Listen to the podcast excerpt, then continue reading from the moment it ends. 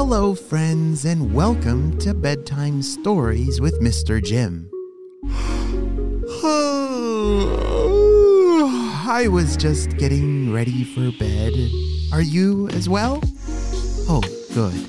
I hope you brushed your teeth and found all of your comfy things like pillows and blankets and stuffies. Oh, yes. Oh, good.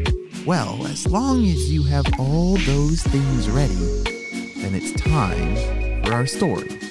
But first, we must close our eyes so that we can travel to an imaginary world.